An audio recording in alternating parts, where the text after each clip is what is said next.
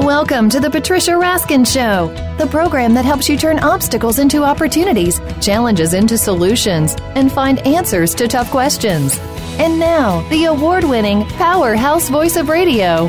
Here's your host, Patricia Raskin.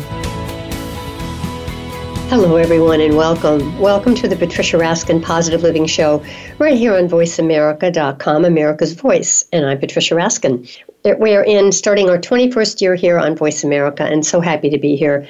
This program is all about turning your obstacles into opportunities and your challenges into solutions, and to really make the world a better place for you and other people around you. So, very happy to be with you and to bring you amazing guests each week, and today is no exception. Today, we are talking to Kevin Thomas McCarney. He's a sought out speaker who's researched and studied communication across hundreds of thousands of encounters with coworkers, customers, colleagues, board members, friends, relatives, and strangers. He shares his insights in a brand new book, which is called Big Brain, Little Brain How to Control Which One Speaks for You. So, what's really going on inside our head when we say, text, or post or tweet, do we ever regret it? Well, if we ever do, here's a great guide for us. Welcome, Kevin McCarney. Thank you so much, Patricia. I really appreciate being here. Yeah, wonderful. So, the first thing I want to ask you, let me let me say a couple more things about you, Kevin. Kevin McCarney is the founder of the Poquito Mas restaurants. He and his partner, Patty Revelis, operate a small restaurant which opened in 1984. Based in Burbank, California, the restaurants specialize in fresh Mexican food made from scratch.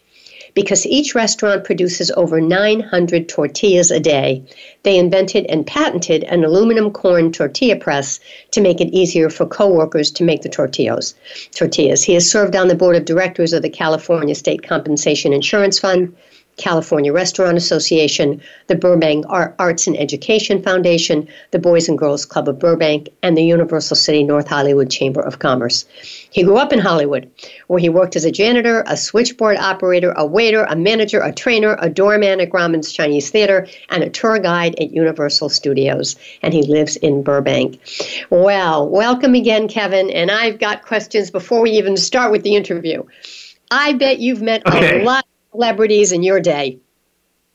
I had many, uh, and, and and most of them very nice, very very nice, very genuine people for, for the most part. And I would say that ninety nine percent. And I think that I'm very grateful for the opportunity to have met them. I'm, everything from people when I was standing at the door at Grauman's Chinese to when I was a tour guide to walking into the restaurants. Um, so just genuinely nice people looking for a place they can sit by themselves and, and relax. You know, it's interesting. Years ago, I heard a speaker in Hollywood talking about celebrities. And I was in the back of the room and I raised my hand and I said, Is there something different? Do, do, do celebrities or people who, um, you know, are famous actors and actresses, do they have something in common? And here's what he said He said, A lot of them are very shy. They're very shy in person and their persona comes out when they act. It's true, and as one of the reasons we have a sign on the front of each of our restaurants that says no autographs, no photographs, mm-hmm. and, and, and no audio recording, because so many times when a when a celebrity has come in, we want them to just take it easy. We don't want paparazzi and we don't want anybody taking pictures. They're just coming in to, to take 30 minutes or 40 minutes to take a break. And so we really want to respect that time that they're in and give them that, that time to, to either be shy or say something. A lot of them super, super nice, and they want to engage, but we don't try. We and we, if anything, we try to give them an atmosphere where where they're not going to be interrupted. Wonderful. All right, so let's talk about the book, Big Brain, Little Brain. What's the difference between the big brain and the little brain? Well, you know, I, I I've been studying this for so long now, and you know, when I was growing up and all the different jobs I had, I've always been in customer service. I've always been dealing with the public. And I noticed a pattern in the way people respond or react in different situations, even myself. And so I did a little bit more investigation to find out. And the, the, the difference is that the big brain, I'm calling the big brain is that neocortex, that part of the brain that is smart. It has all our information. It knows everything. It knows what to say. It's in control. It's genuine. It's empathetic. It's compassionate. It's kind. And it's a good listener. and that's the, the brain that will respond to different situations uh, and and and build trust. The little brain, I seek, I look at the, the reptilian brain that everybody talks about the fight or flight brain, but. I think it's the the fight or flight brain is is inadequate for a total uh, concept here. So the little brain is that that reptilian brain that is impulsive. It, it's insensitive. It, it's going to overreact. It's going to always be on the defensive. It's always going to be a poor listener. It's always going to be selfish because it's the primal part of the brain, you know. And and so it it has a control on how we speak and different things. And the little brain usually creates a lot of mistrust because of the way that it will snap back at people and be careless in their comments. If there's a, a movie, if you want to talk about a movie that's a good example of big brain, little brain, mm. um, have you seen the movie um, um, with uh, Bill? Bill, oh, oops, hit my thing here. With with Bill Murray, Groundhog Day. I think so. A while ago, yes. Yeah, it's a, it's a while ago. It's a great illustration of big brain versus little brain because he starts off as snarky and sensitive, selfish, and and just caring about himself, and yet at some point in the movie he really wants to connect with this the female character in the film, and he can't because he's he normally is snarky and sarcastic, and he and it's a perfect example of, of what happens until and so he has to relive that same day over and over again, mm-hmm. and, and never moving forward because he is still in little brain mode, that snarky, impulsive, sarcastic uh, little brain mode, until he learns how to be compassionate and genuine and, and a, a good listener and in control, all of a sudden his, he can move forward. At the end of the movie, I hope I don't think I'm. This is technically a spoiler because it's about 20 years old, and I think yeah. there's a 10, 10, 10 year uh, statute of limitations on spoiler. So I think that what, what the movie illustrates perfectly is that lots of times when we want to move forward in, in our business in, in, our, in our job, in relationships, we, we can't act the same. We can't be that snarky, you know, careless, selfish person. If we want that relationship to move forward, we really yeah. got to switch over to big brain. And I want to ask you about this, Kevin, because you know I have met people who really mean well, but they just that little brain just takes over. And even when it's been pointed out to them, it's sometimes it's very hard for them to change. Maybe they don't want to, but it's automatic. These kinds of comments. What what are your what's your feeling about that? Well, it's there's a lot of things that I, I would call, uh, and I, I use this in, in a lot of terms is a lot of things that activate us. You know, even the nicest people under certain circumstances, under under certain pressure or circumstances, right. will say the wrong thing. And sometimes you'll have somebody that'll make a terrific comment, a wonderful speech, and all of a sudden, at the very end, they say they they say something that sort of negates what they just said. And a lot of it is because of the pressure they're under, and it depends upon what environment. There's, there's a lot of things that, that I use the word activate instead of um, uh, what's the word they use for to to to get us uh, angry or upset. You know, it's it's it's not something that that we recognize in the pressure of the moment what's happening.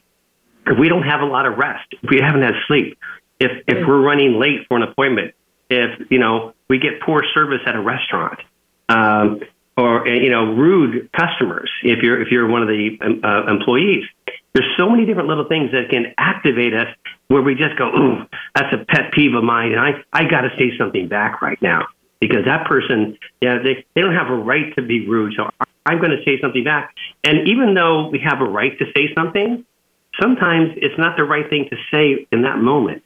And I think that the people you're talking about that are genuinely good people, they get activated. And, you know, one of the things that activates me is gossip. When yes. I hear gossip, I go, oh, I just really wish I wasn't hearing that. I just, it just sort of, you know, that the, the, the, the pet peeves where we grit our teeth and, and we go, oh, that's what a, a little brain does. Little brain will get activated easily on different things. You're running late for an appointment, and all of a sudden traffic starts to back up. Uh, the person in front of you needs to make a left turn, and, and they're not making it as fast as you want them to. You know, and all these different little things if we let little brain take over, you know, we'll start laying on the horn or we'll start yelling or, or we'll make comments that we should, or regret later. And that's where little brain and these activators will take over. And it's, it's something that I feel that if people could recognize the activators in their own life, and one of the things I try to do in the book is, is give them sort of a worksheet, recognize what activates you. You know, uh, a barking dog, you know, a, a loud radio. Because yeah, if you know that. Of something that would activate someone. Like you said, for you, it could be gossip. Yes. Yeah, and it could very easily be, you know, uh, in, in trans, your travel right now. You look at all the different situations with people and travel, and they're getting upset uh, because they have to wait a long time, or because they're they they didn't pack enough food and they're hungry and and they're delayed. Uh, all these little things that that they're unexpected, they're uncertainties, and we don't like it. We don't like it when things don't go the way we planned. Mm. That's little brain territory. Little brain wants to jump so, in and, and make a comment and say something or pile on if there's an argument. Oh, I'm going to pile on to this. This is where we have to get little brain. And one of the tools we talk about in the book is when you're under pressure, when you know that little brain is trying to take over, you've got to dip into neutral. Mm-hmm. And neutral is a space uh, where we all have it.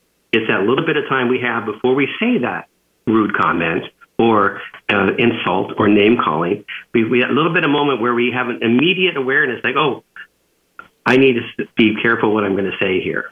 And mm-hmm. so what we talk about in the book is practicing your neutral by using your neutral words, and we lay out what some of the would words are. That, right, and would part of that also be Kevin breathing, like deep breathing? Just when you start getting upset, you stop. You do some deep breathing, which kind of you know almost restarts your computer, if you will. You know, that's a beautiful, beautiful comment. And let me tell you a little thing about happened to me. I had been at the restaurants. I'd working like an 18-hour day, and coming home. It's been a really long, crazy day, and I'm just exhausted. I walk into my house and I'm thinking I am just going to be able to go in and sit down, grab a glass of water, and just take it easy.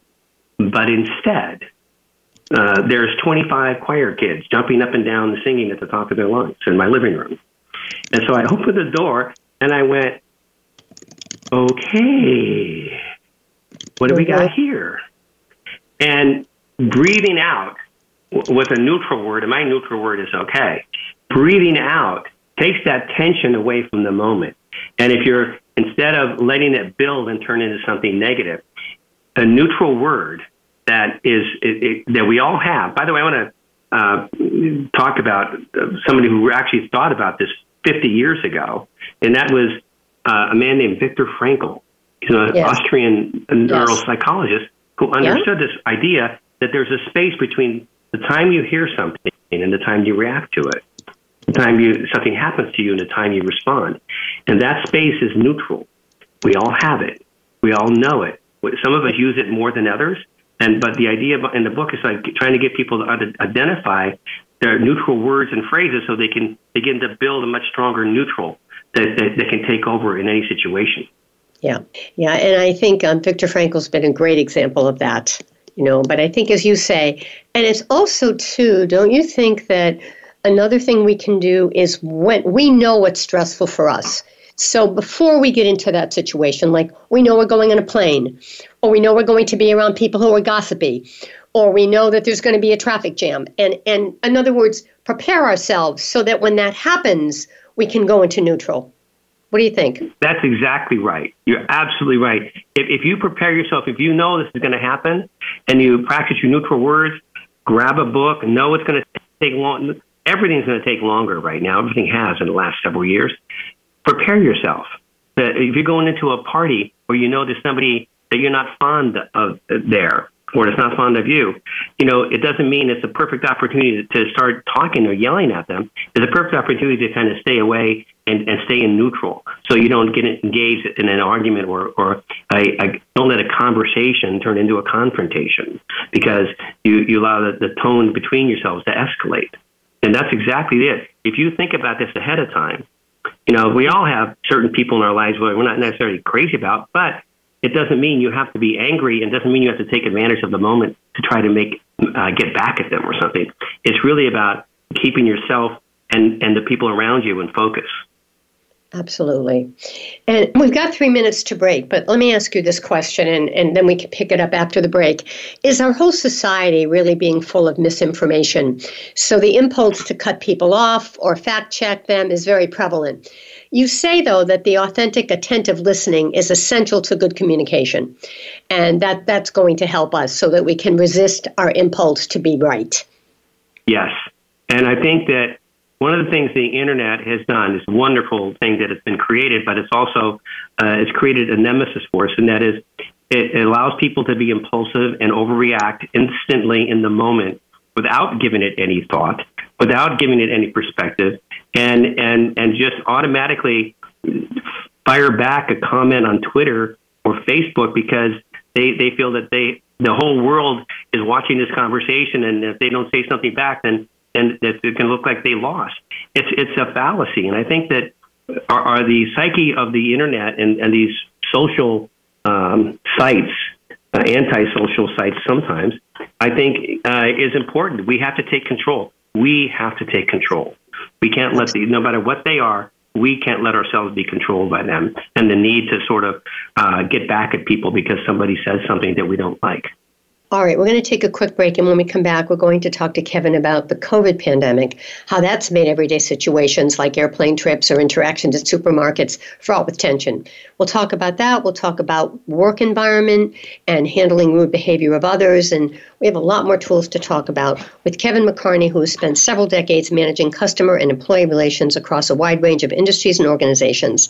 And uh, his book is Big Brain, Little Brain How to Control Which One Speaks for You. You're listening to the Patricia Raskin Positive Living Show right here on VoiceAmerica.com, America's Voice, and we'll be right back.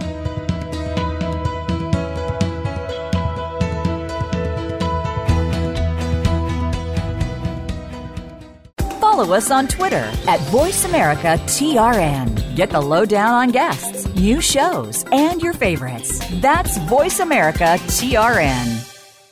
Today, our 40s sit firmly in midlife. We are starting to feel our place and have many productive years ahead.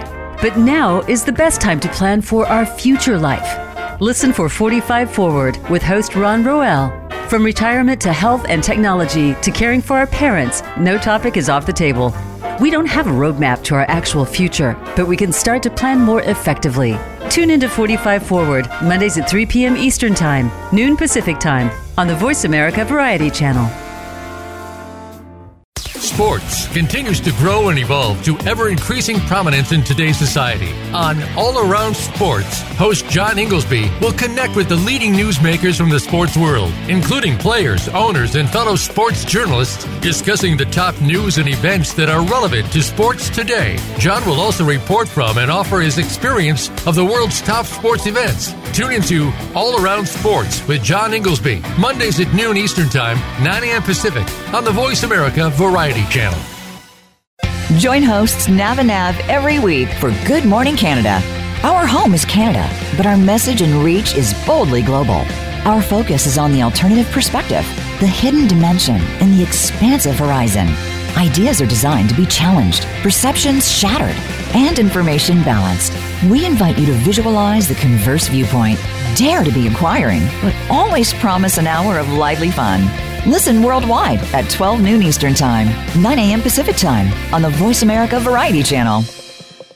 Do you know that over 70% of people with disabilities are not counted in the workforce with twice the unemployment rate of the non disabled? Join Joyce Bender, CEO of Bender Consulting Services and a disability leader, as she talks about best practices and newest trends in disability employment on Disability Matters. As a person living with epilepsy and hearing loss, Joyce is an international advocate for disability employment. Tune in on Tuesdays at 11 a.m. Pacific Time, 2 p.m. Eastern Time on the Voice America Variety Channel. Streaming live. The leader in Internet talk radio. VoiceAmerica.com.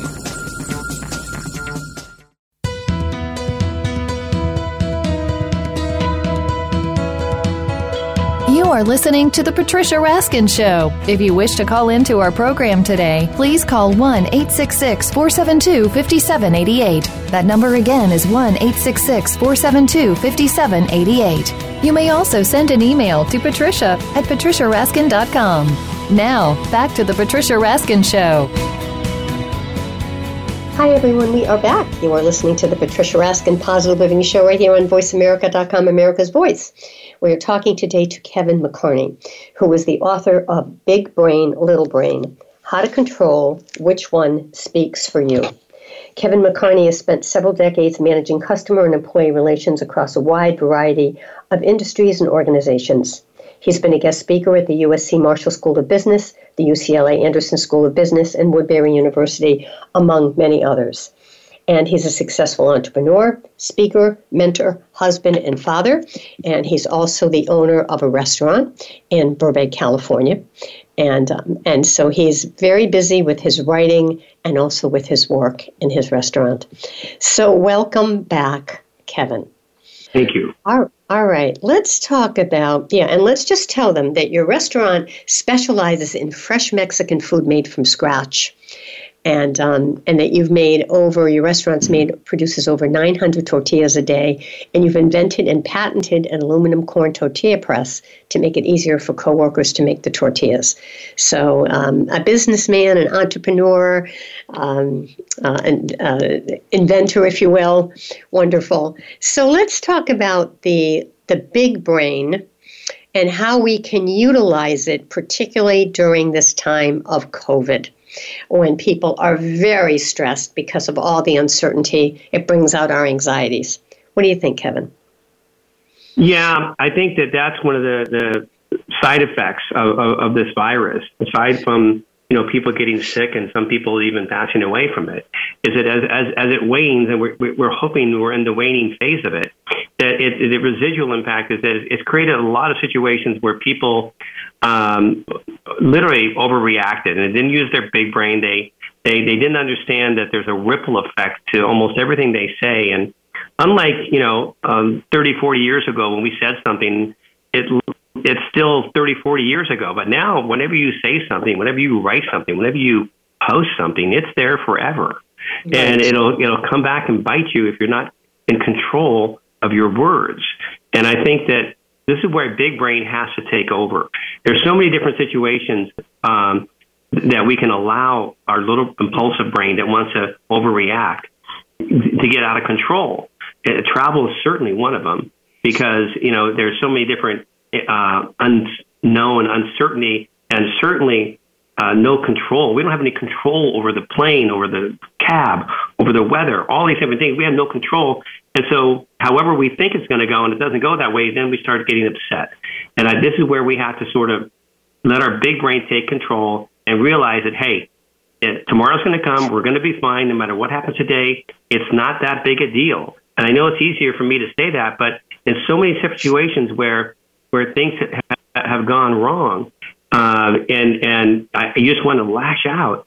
It really is important to understand um, the ripple effect that your words have. Mm-hmm. You know that you say something, you know, negative, it's going to have a ripple effect on your life. It's going to come back and bite you. You say something positive, or you you you help other people through a difficult moment. That's going to have a, a positive ripple effect on your Absolutely. life. And this Absolutely. is all common sense in a lot of ways. Yeah. But it yeah. really does. It's good to sort of visualize that that reverberation of a negative comment and that smoothness of a positive comment. Mm-hmm. Kevin, how would you, if you if you experience rude behavior of others um, or unwarranted sarcasm from consumers in the work environment or your personal environment, how do you how should you handle it? Well, this is where um, the story uh, in the book. I think um, it, we tell it of our training sessions, um, and that is um, two ladies walked into my West LA store, um, and they, one of them ordered enchiladas, the other one ordered a salad, and they, they went to sit down and. We ordered, we got the enchiladas and the salad out to the ladies, and about five minutes later, the lady with the enchiladas comes back up to the counter, and literally in this 50 seat restaurant, as loud as she possibly can, slams the enchiladas on the counter and screams, These enchiladas are cold. So now mm-hmm. everybody in the restaurant is over focusing on the manager and this lady. Everybody's in this conversation because of, because the tone escalated to, a, to an incredible level. Yeah. The manager looked at the lady and said, "You know what? I'm so sorry. I will make you some new enchiladas. I will get them out to you right away. I, I, I, I guarantee they'll be great. And he does. Makes the enchiladas, gets them out, gets to her. They're, they're hot, plate melting hot. But she gets them in. She waits about eight or 10 minutes, comes back up. You made these enchiladas cold again. Slams them on the counter. Again, everybody in the restaurant is in dismay, but they're looking at this, and the, the manager looks at me and says, I'm so sorry. I, I will personally uh, uh, go make some enchiladas, or I tell you what, better that, let me get you something else. Maybe the enchiladas aren't going to work today. Anything in the menu, and it's on me. And and he and he looks at her and says, I, I really apologize for this. He says, you know, I, I, I really need your patience. And she says, fine. She goes and she sits down, gets her, uh, she says, give me some of those taquito things. And he, he does. Gets her taquitos, but he notices about 15 minutes later she hasn't taken but one bite. And so he's getting nervous, but he's got a line to the door. And all of a sudden, a couple minutes later, he feels a hand on his arm. And it's the lady with the enchiladas and and she has nothing in her hand this time. And he's a little nervous, but he looks at her and she says, "Thank you." And he's so surprised, as is everybody in the restaurant, that she's changed her tone of voice and she's saying, "Thank you." She says, "Thank you for not getting angry at me." She says, "I haven't slept in days. I haven't eaten in days. I just came from the hospital. My husband's there. It's not good news. I I didn't mean to take it out on you." Wow. And with the, with that, the entire restaurant melted. And the, the, the manager who who'd maintained his tone the entire time just said, I'm so sorry about that. Gave her a hug and, and they, they, they both just shared a, uh, a moment and, and she said, I'll come back. She says, I'm really sorry. She says, no, just don't worry about us. Take care of yourself. And it made a huge difference to where mm. almost everybody in the restaurant came back to the manager afterwards, thanking him for mm. the way he handled that situation. Mm. And that's what happens a lot in life. wow. Somebody, now, Kevin, was this your restaurant? Was this your restaurant? Yeah, it was my wow. restaurant. Wow. Um, and the thing, it happens a lot. People will overreact. We don't know why. We right. don't have all the answers as to this person is overreacting. There's no way somebody's reacting to the situation because of the temperature. And it really ultimately had nothing to do with the enchiladas. Of course. It had nothing to do with that. It had everything to do with something else. So today, there's so many things going on in people's lives. And the moment you're in front of them, they're overreacting. Just back away, relax, give them some space yeah. because I think what people need to do right now, they don't know how to react to certain situations because they're out of practice. It's right. been a couple of years sometimes for right. some, some people. However, though, I do want to ask you this. If somebody is rude to you or abusive to you or calls yes. you a name, you do have to stand up for that. What do you think? Well, there, there's there's uh, uh, there's again there's what you have a right to say, and there's the right thing to say for the moment. I'm a big believer in diffusing uh, anger and not letting uh, conversations escalate because that's easy. It's easy to just try to outtone somebody. But all that does is create a more uh, negative energy for that conversation that can ultimately turn into a confrontation. So if somebody is rude, I think the number one thing we train all of our cashiers on this.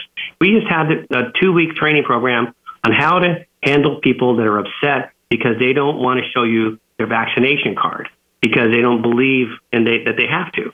They should. And then, so we had to train them how to handle that customer, respect that customer, at the same time handle them so that so that they don't create a, a problem for everybody else in the restaurant.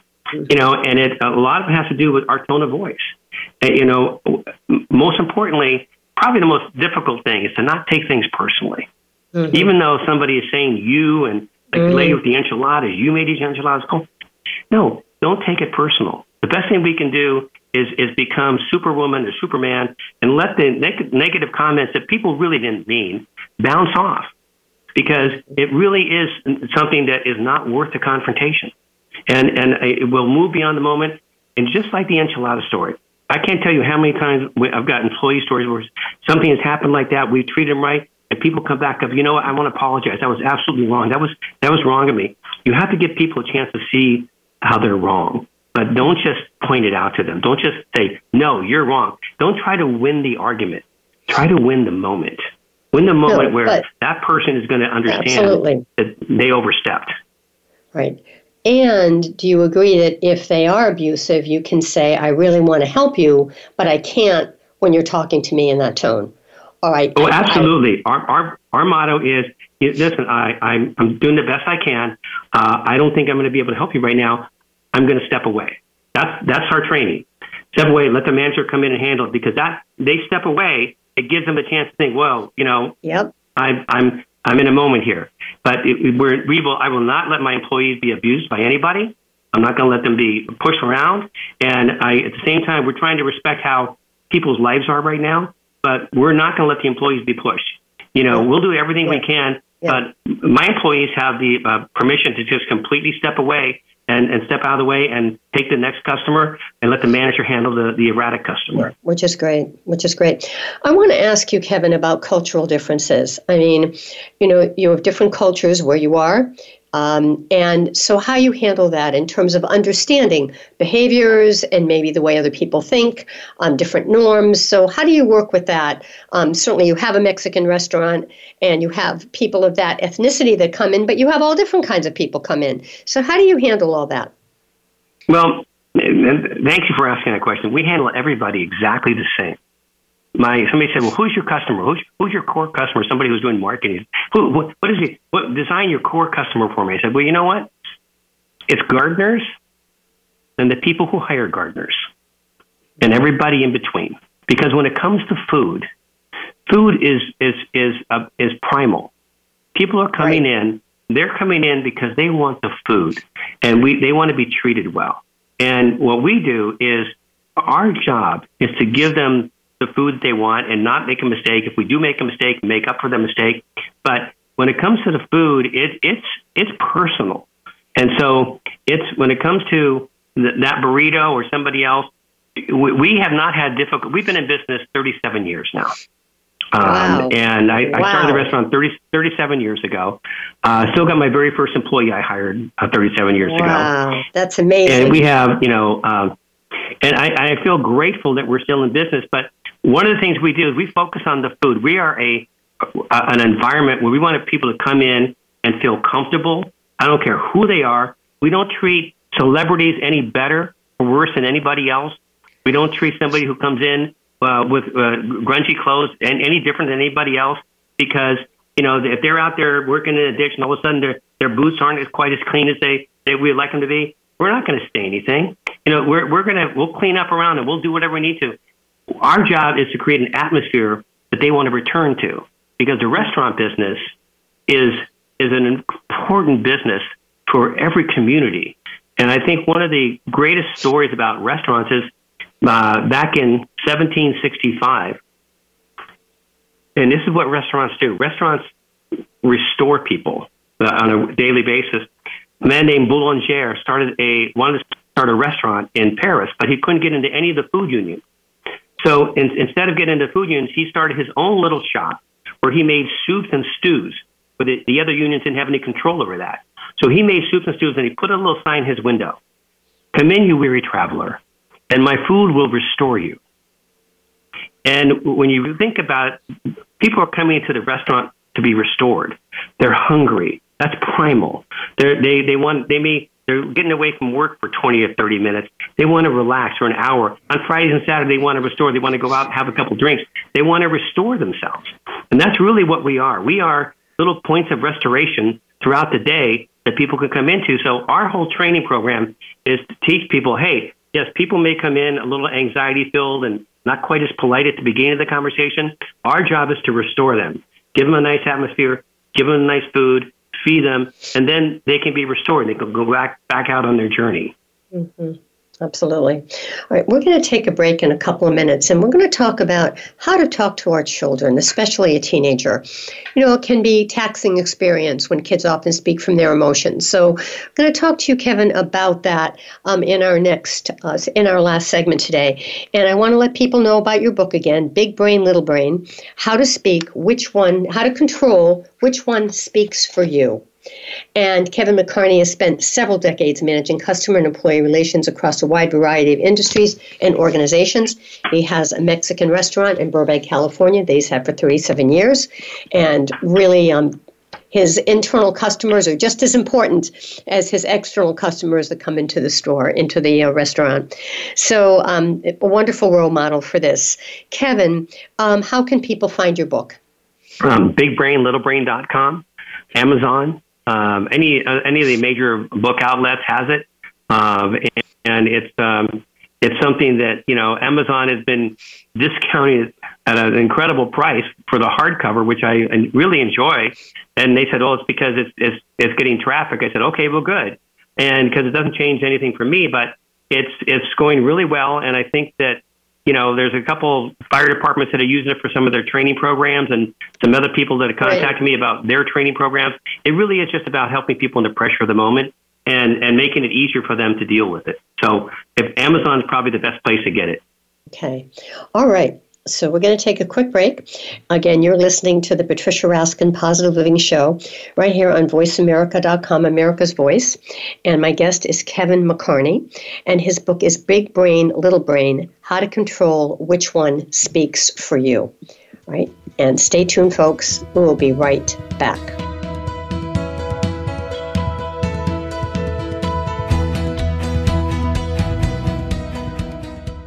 Become our friend on Facebook. Post your thoughts about our shows and network on our timeline. Visit facebook.com forward slash voice America. Tune in to Melody Edmondson's The Space of the Waist radio program. This companion piece to her successful guidebook series, The Space of the Waist, focuses on body types and how to make your waist length flattering no matter what your body type is. Guests include designers, merchandise managers, factory owners, and more. You'll also find out what accessories will complement your body shape and waist length. Tune in every Tuesday at noon Pacific Time and 3 p.m. Eastern Time on Voice America Variety. Planning for college? Tune in to Getting In, a college coach conversation for tips, techniques, and insider perspectives, hosted by Elizabeth Heaton, a former admissions officer at the University of Pennsylvania, and featuring her fellow admissions and college finance experts from Bright Horizons College Coach. The show shares what colleges are really looking for and how to highlight your hard won achievements for the best chance at success. New episodes air every Thursday at 4 p.m. Eastern Time, 1 p.m. Pacific Time on the Voice America Variety channel. Tune in every Friday to get your weekend kickoff early. Join the legendary G. Keith Alexander for What's Hot Harlem America. The flagship show of the new Harlem America Digital Network has something for everyone. From the latest in entertainment to empowerment, health and wellness, and more, we'll bring you a variety of fresh viewpoints, voices, and ideas. What's Hot Harlem America with G. Keith Alexander can be heard every Friday at 1 p.m. in New York and 10 a.m. Pacific Time on the Voice America Variety Channel.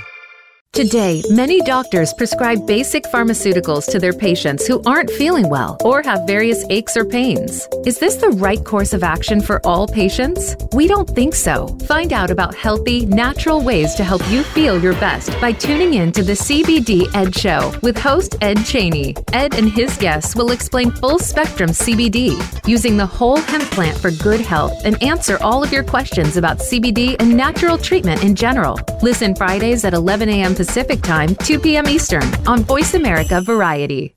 The Internet's number one talk station. Number one talk station. VoiceAmerica.com.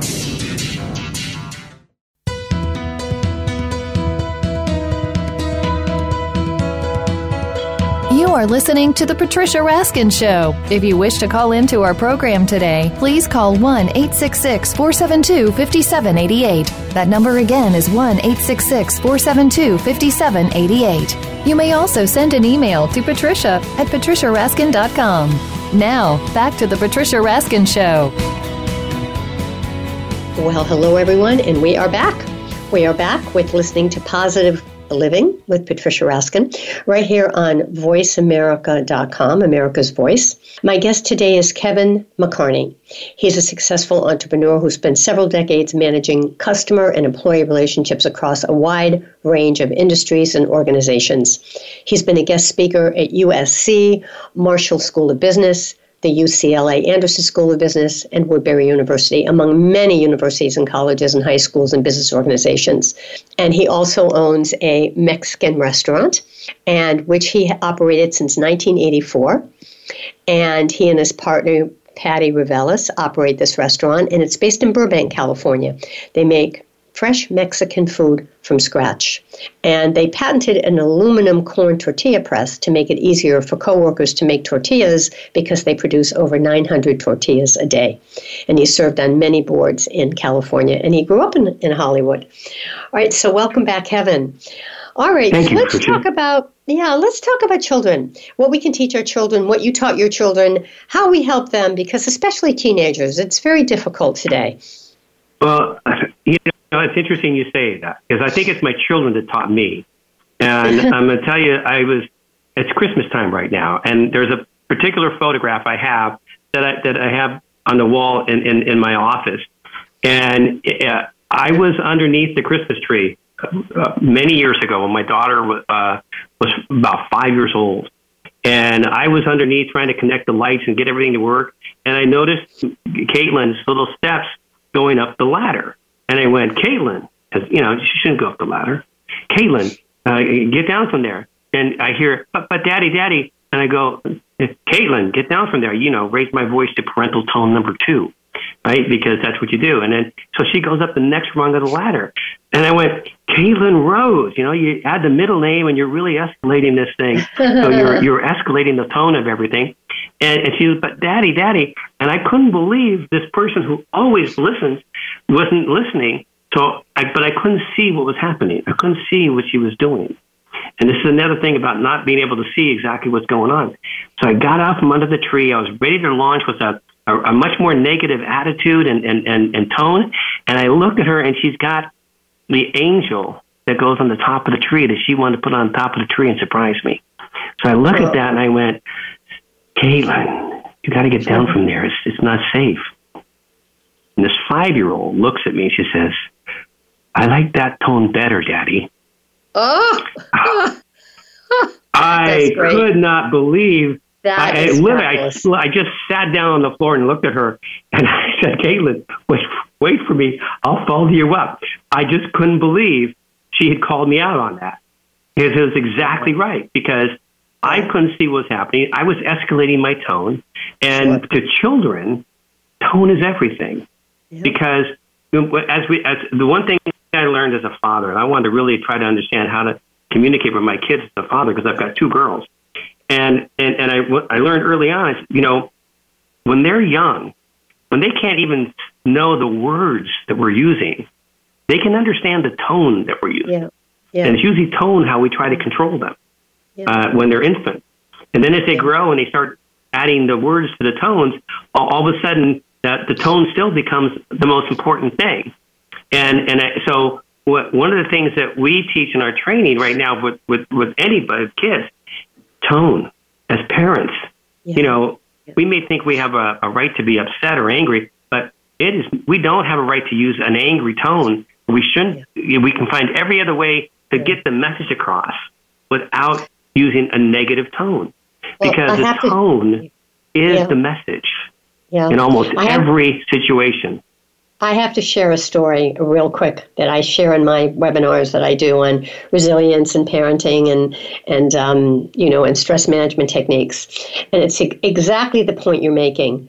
It's a mom who's working at her computer. She's working remotely due to COVID, and in walks the little child into the office, opens the door, crying and crying, and instead of the mom saying "Shh, go away, mommy's busy," she beckons the child in, puts the child on her lap points to the computer and says, See, see what mommy's doing? She's talking to all these people. She's having a meeting.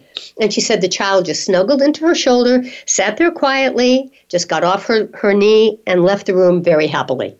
And I think that's an example of what you're saying. You're, you're absolutely right. Listen, we only have a limited amount of time with them as kids. So we want to make that the most profitable, productive possible.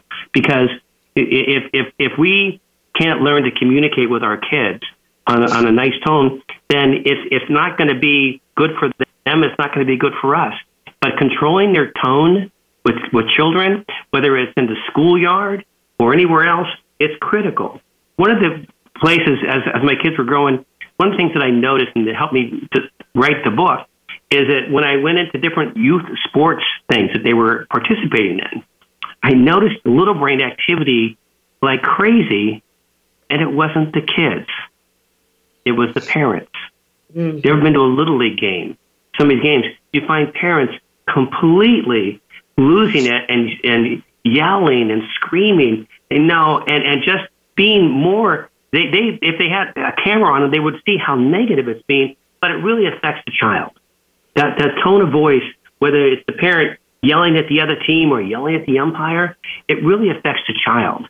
They they are watching and reading everything. They they can remember everything. My daughter right. Grace has, I think, a completely photographic uh, memory, and can she can remember how I yeah, said something, what I said, right. you name it. She right. she's got it on me. And and just think about it. I mean, if that mom had said to the little child, you know, go away, mommy's busy, the child would have kept crying. and it was such an easy yeah. thing for her to do.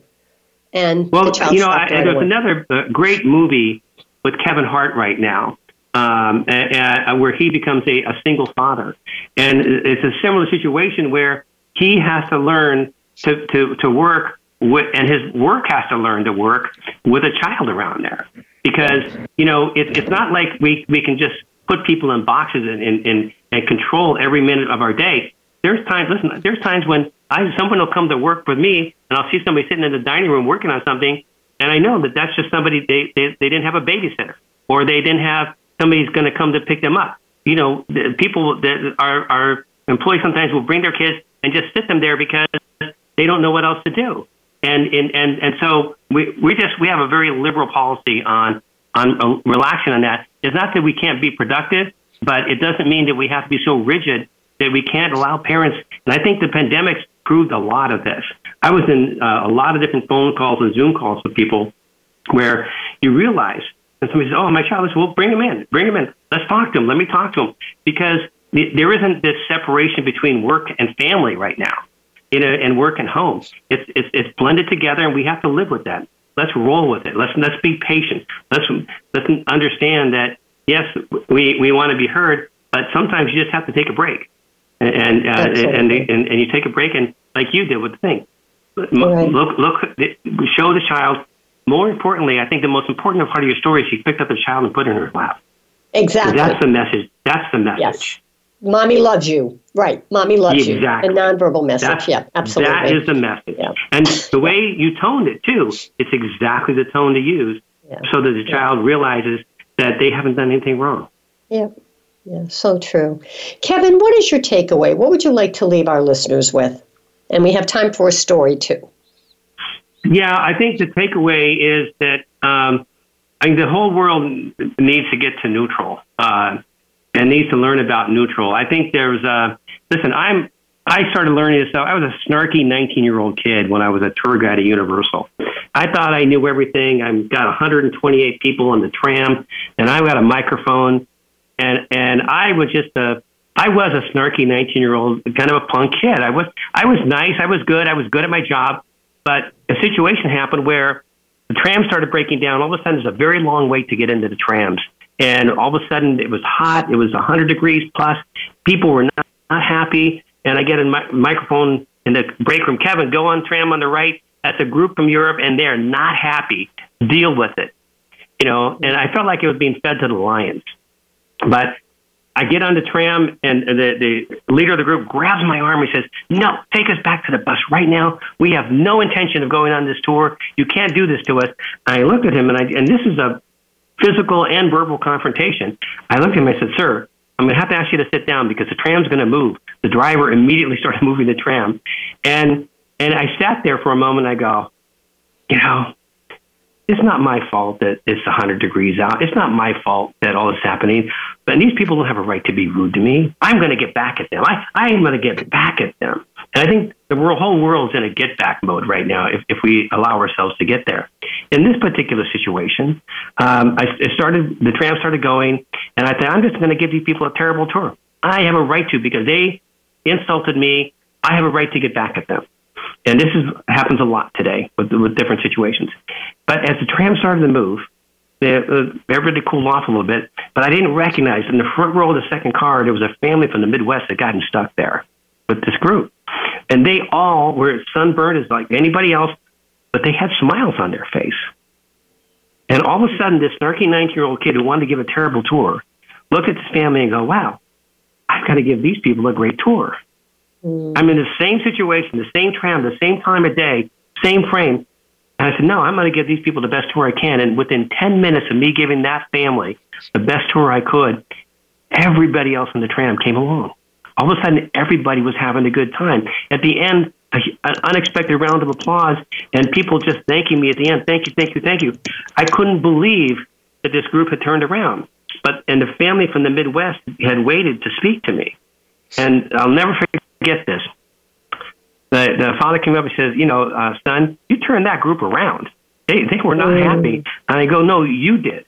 You, your smiles mm-hmm. gave me the signal that I could, I in a, in a split second, I could change my attitude. I could mm-hmm. change my mode, and and I chose to give a different tour because I was going to give a, a terrible one.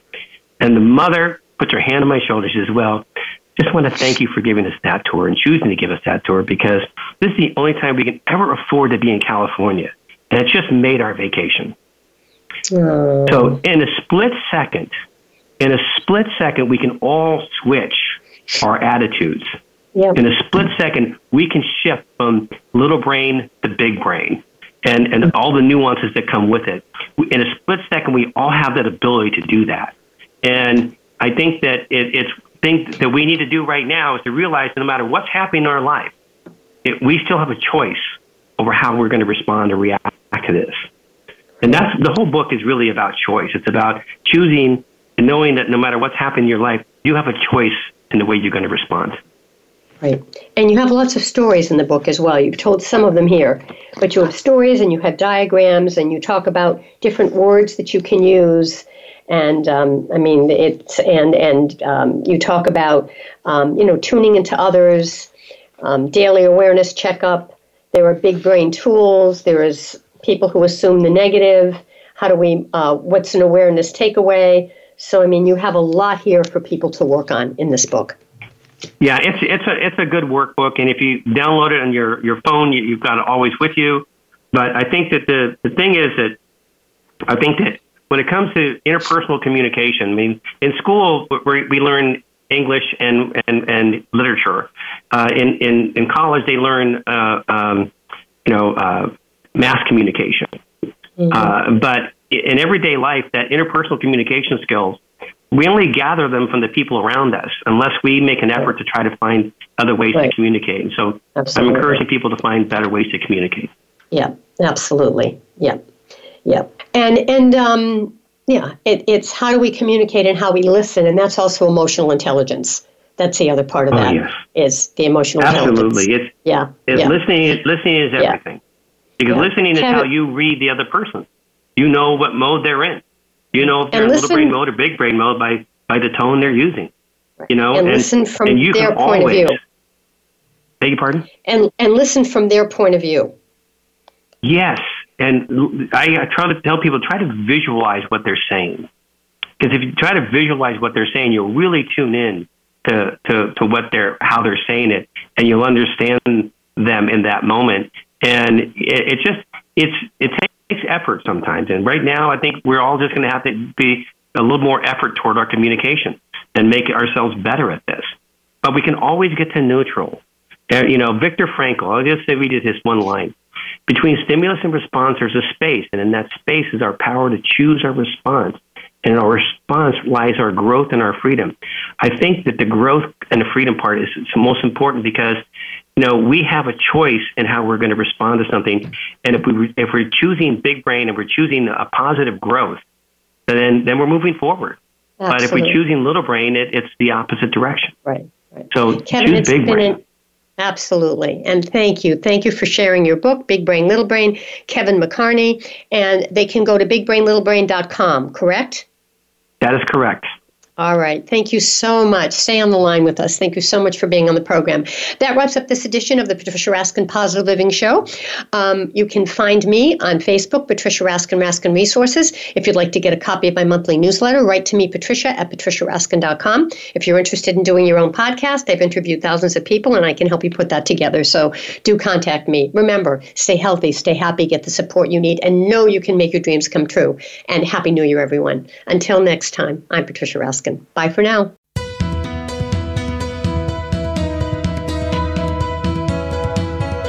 Thank you for tuning in to this week's edition of The Patricia Raskin Show. Be sure to join Patricia Raskin and another amazing guest next Monday at 2 p.m. Eastern Time, 11 a.m. Pacific Time on the Voice America Variety Channel. Have an outstanding week.